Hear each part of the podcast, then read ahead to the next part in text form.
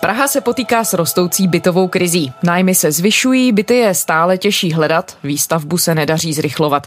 Ve městě také přibývá počet bytů, které jejich majitele drží jako investici. Politici se snaží hledat řešení a padají přitom i takové návrhy, jako je vyvlastňování, kontroly elektroměrů, zamezení spekulacím. Jak se s problémem vyrovnat? Je krize bydlení skutečně tak dramatická? A jak ji nejlépe řešit? Je pondělí 8. dubna, tady je Lenka Kabrhelová a Vinohradská 12, spravodajský podcast Českého rozhlasu. Kdo si pamatuje 90. léta nebo nedej bože ještě ten čas předtím, tak ta bytová krize tady byla vždycky. Julie Hrstková je komentátorkou hospodářských novin a věnuje se tématu bydlení. Ano, teď je asi horší situace než před deseti lety, ale jaká je doopravdy, nikdo neví. Je ta krize bydlení v Praze skutečně tak dramatický problém a tak vážný, že ho musí řešit politici? Tak já myslím, že to doopravdy nikdo neví. Eh, víme, že je tady zhruba 6,5 tisíce bytů, které se nabízejí v inzerátech. Podle developerů zhruba před dvěma lety tady bylo přes 9 tisíc bytů, které se nabízely. Ale pořád jako je tady 6,5 tisíce bytů, které jsou v nabídce a možná jsou v nabídce právě proto, že jsou buď na špatném místě nebo že jsou drahé. Ta poptávka se zvyšuje. Když se podíváme na nárůst počtu obyvatel Prahy, tak tady za posledních deset let přibylo zhruba 100 tisíc lidí. Staví se míň, to je taky pravda, ale do jaké míry je tady opravdu bytová krize, nikdo přesně neví, protože nikdo nezná data. Za prvé. Za druhé záleží také, s čím to srovnáváme, protože když tady byla v roce 2008, 2009, 2010, ještě pár let finanční krize, tak ceny nájmu padaly, protože taky padaly ceny bytů. Ceny bytů se dostaly na úroveň roku 2007 až v roce 2015. Ty nájmy šly taky dolů. Od té doby to jde vzhůru. Co za to drahé bydlení může? Hodně se mluví o sdílené ekonomice, Airbnb, o bytech na investice, o tom, že jich není dostatek. Tak určitě je tady větší poptávka než nabídka, protože ta Praha stahuje nejenom ze všech regionů České republiky, ale i ze zahraničí. Je tady spousta mladých lidí, já nevím, ze Španělska, z Řecka, z Itálie. Prostě jsou tady nejvyšší platy, je tady nejlepší možnost získat zaměstnání takže ty lidi sem jdou, to je pochopitelné. Když sem jdou, tak asi tady chtějí bydlet. Protože možná by se hnali o něco levnější byt, já nevím, v Mladé Boleslavy nebo nakladně, ale zase by strávili dvě nebo tři hodiny cestováním do Prahy a zpátky. Takže prostě ta poptávka v té Praze je. Co se týče těch nájmů, byly tady rodiny, byly tady studenti, i, i skrze to Airbnb, ty nájmy tady prostě rostou. Hodně spolužáků soukromky bydlí právě tady na letné, často probíráme to, že jim zvyšují nájem. Fakt je to tady prostě drahý třeba pro mladého člověka, což je celá Praha. Hodně těch lidí, kteří tady vyrůstalo, jako, tak bohužel prostě to nezvládnu. Asi mám i pár kamarádů, kteří museli odejít, že to nemohli co se týká Airbnb, ano, na Praze 1, na Praze 2 to problém je. Pochybuju, že to je problém třeba na Černém mostě, protože tam myslím, že ta výnosnost z toho krátkodobého ubytování není až tak prostě vysoká, aby to stálo za to to prostě pronajímat takovýmhle způsobem.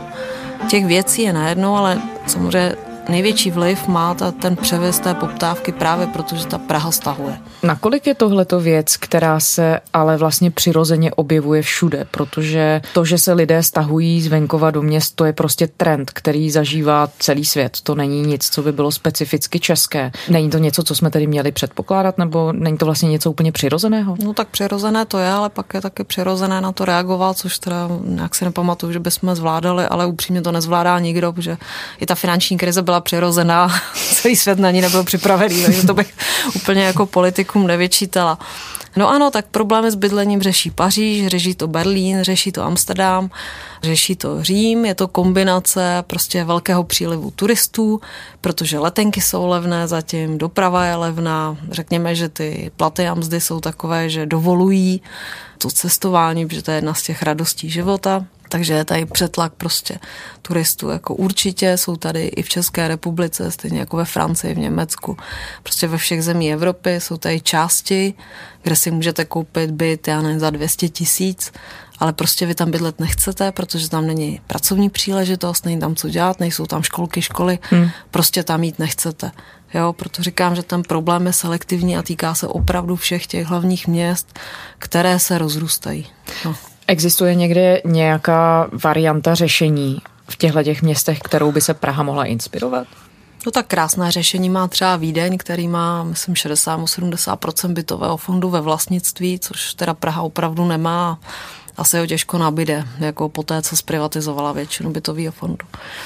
No, pak jsou taky možnosti jako ve Skandinávii, kde myslím, že na vysoké ceny v Norsku vláda zareagovala opravdu jako velkou podporou výstavby, což znamená počínaje zákony až po nějaký jako finanční dotací tak prostě když najednou, kdyby se tady najednou začalo za rok stavět, já nevím, 50, 60 tisíc bytů, tak tu krizi by to pochopitelně výrazně snížilo, jo? protože najednou by se objevila obrovská nabídka, což by ty ceny bez pochyby ochladilo.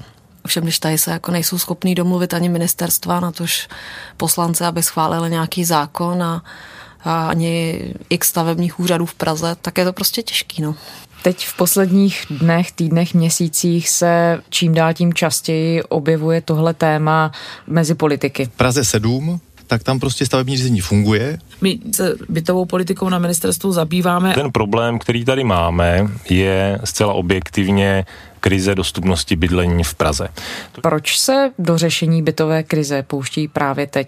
Je to tím, že nazrála situace je skutečně tak vážná, anebo je zatím ještě něco jiného? Ale no tak je to pěkné téma, taky se pouštíme do rodinných přídavků a pouštíme se do penzí a všechny tady ty témata, prostě porodnost, důchody, bydlení. Jsou to témata, které zajímají úplně všechny a který se teda upřímně velmi těžko v krátké době řeší. Všichni chceme byty, ale nikdo z nás nechceme, aby se stavilo, nedej bože, vedle nás. Jo, tady prostě cokoliv postavit, to není ani otázka peněz. Ty peníze myslím, že by se našly. Ale je to otázka legislativy, která je velmi nepružná. Stavební řízení v Česku potřebuje nutnou reformu. Vláda Paní ministrině, kdy konečně dojde ke zjednodušení stavebního řízení tak, hmm. aby netrvalo v průměru 246 dní, téměř hmm. nejdéle na světě? Hmm. Tak a to musím říct, že ještě optimistická, optimistické číslo, které tam je. Je to otázka úředníků, který se bojí rozhodnout. Je to otázka těch lidí, kteří prostě nechtějí, aby se tam stavilo. Prostě nechtějí tam mít byty, nechtějí tam mít školy, nechtějí tam mít třeba ústavy pro sociálně znevýhodněné nebo pro seniory nebo pro mentálně postižené prostě jako v zásadě nechceme. Chceme bydlet na samotě, ale pokud možno tady v centru na Václavském náměstí. to je hezký, hezký no. popis. Takže byrokracie skombinovaná s dlouhodobou nečinností plus velký konzervatismus.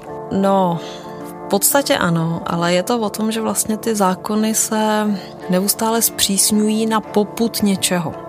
Je to o tom, že třeba v jistý čas právě v Praze, že bylo možné postavit všechno a ty lidi jako to v celku pochopitelně jakoby štvalo takovým způsobem, že se to kivadlo jako vychylilo na druhou stranu, takže teď není možný postavit absolutně nic.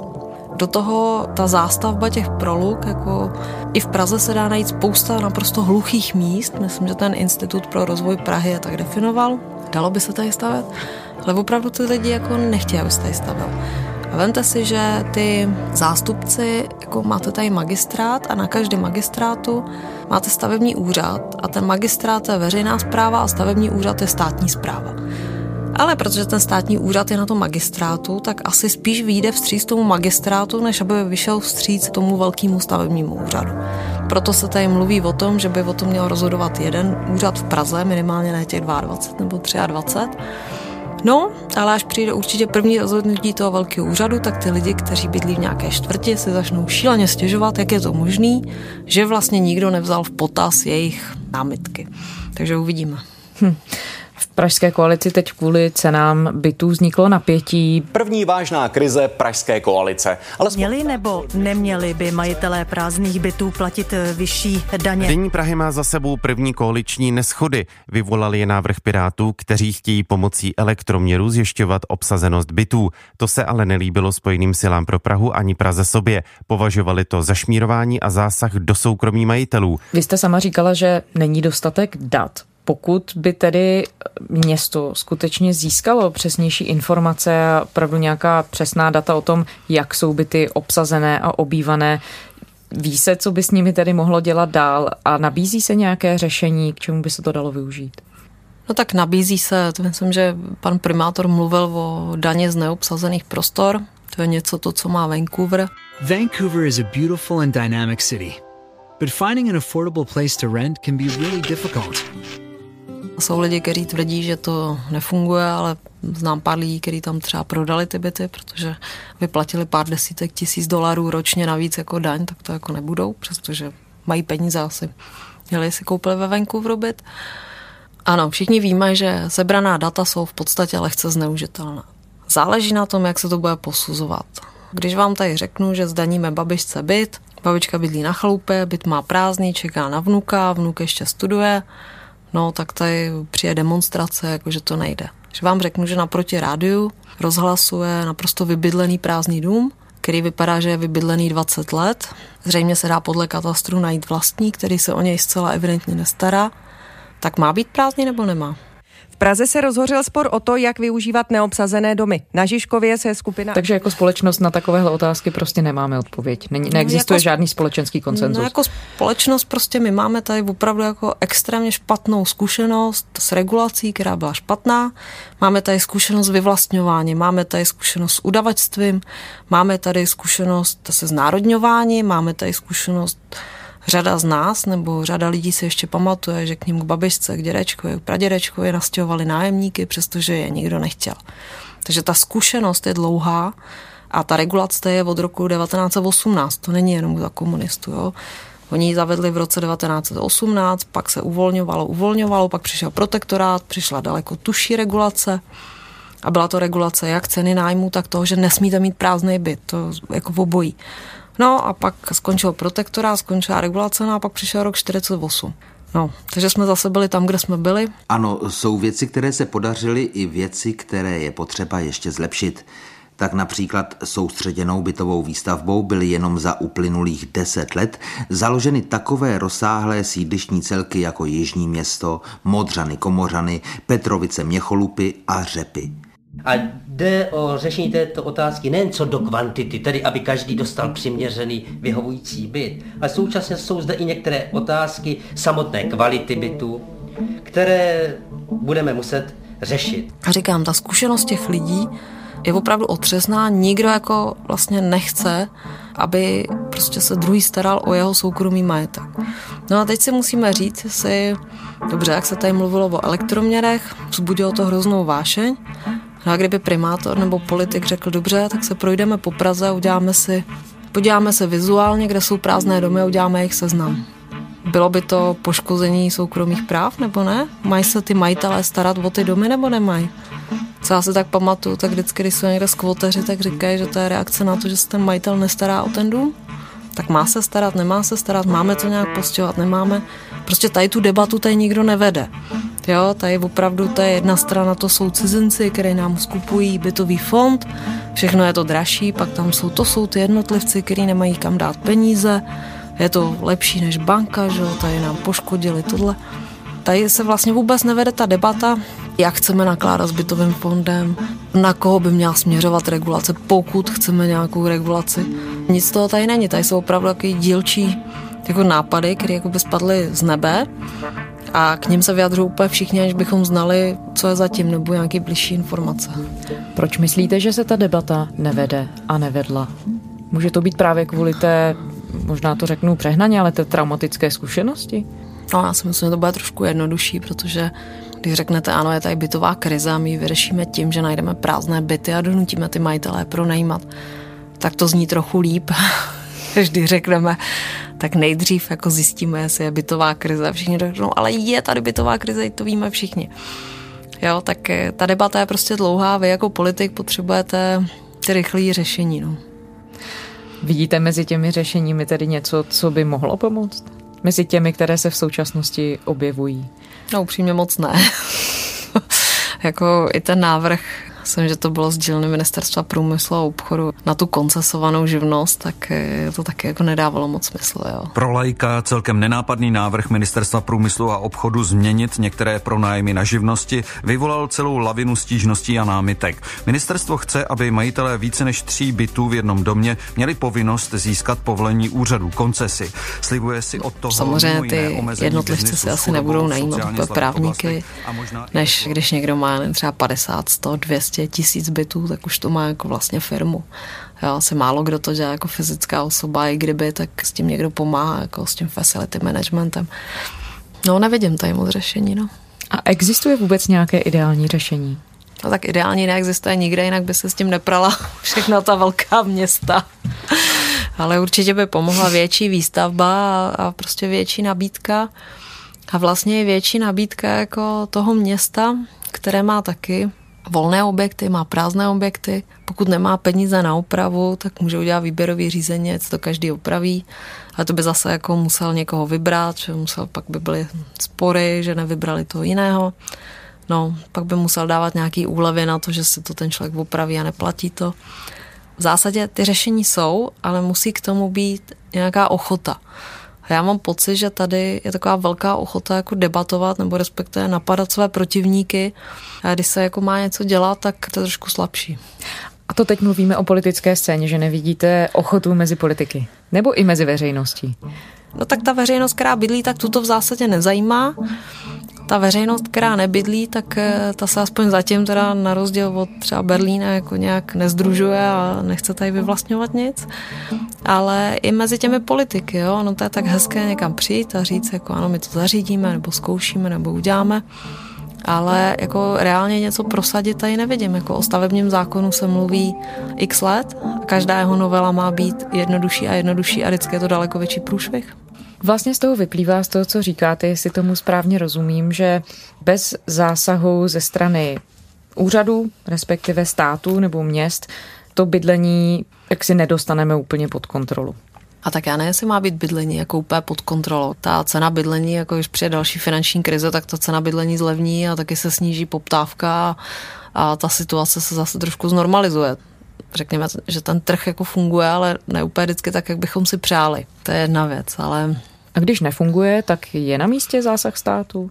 To záleží jaký. Určitě jdou udělat nějaké třeba pobídky, abychom nebyli jenom u té represe, protože tady vlastně všechno, o čem se mluví, ať už je to ta koncese nebo to zdaňování, tak to je vlastně jakoby represivní složka. To je to, co by mělo jít. To, že existuje program výstavba, který dává peníze, to je jako fajn, stejně jako existuje podpora nákupu bytu, kde, jak jsem pochopila, tak je to zajímavý pro kohokoliv mimo Prahu a přitom v Praze je ten největší problém. Ale dobře, ta finanční věc je jedna, ale jako celková ta možnost něco nabídnout, tak to je omezená tou legislativou hodně. Pakliže se tedy nic nezmění, bude to dál fungovat takhle, vlastně budou se objevovat jenom nějaká dílčí řešení. Jaké důsledky to má pro to samotné město a potenciálně vlastně pro společnost? Ano, tak některé ty důsledky vidíme jako nejenom v Praze, ale i v zahraničí. Vidíme, že centrum se vylidňuje, tím pádem se i mění skladba obchodů. Řekněme, že je v centru podstatně jednodušší si koupit skleněnou figurku než třeba rohlík s máslem. I když se to také už zlepšuje, protože i ty turisté už chtějí rohlík s máslem. Je vidět, že to město se rozrůstá do šířky, což vlastně sebou nese nějaké náklady. Jo? Jako vy postavíte někde na poli soubor bytových domů, jako developer na tom vyděláte, prodáte je ale jako město musíte zabezpečit dopravní obslužnost. To znamená, tam musíte postavit já ne, autobusy, tramvé, nejlíp metro nebo vlaky. A ten systém je jako nákladnější. Kdyby se to město opravdu zastavovalo tam, kde může, tak vlastně tam už ta doprava je. Tak to je jeden z těch dopadů, je vlastně to vylidňování toho centra. No. Jak by Praha vypadala, kdyby ji opustili lidi? Které stromy by Prahu opanovaly nejčastěji, nebo které keře by v Praze dostali nejvíc prostoru. Byly by to šípky a nebo třeba zlatý déšť? Mění to tu tvář toho města. Jo? To město by mělo být takové, že bydlí třeba mladí a staří pohromadě, že je neselektujeme. Jo? Bydlí, nechci říct úplně a nejbohatší, ale tak nějak jsou ti lidé namíchaní. Stejně jako je fajn, jsou namíchaní cizinci. A zatím tady vidíme spíš to rozdělování, rozmělňování, taky to oddělování na ty, každý máme svůj mini blok, kterým jako žije a to je ta jeho Praha, na kterou si nenechá sáhnout a ten zbytek ho v podstatě nezajímá. Julie Hrstková, komentátorka hospodářských novin. Děkujeme. Hezký den.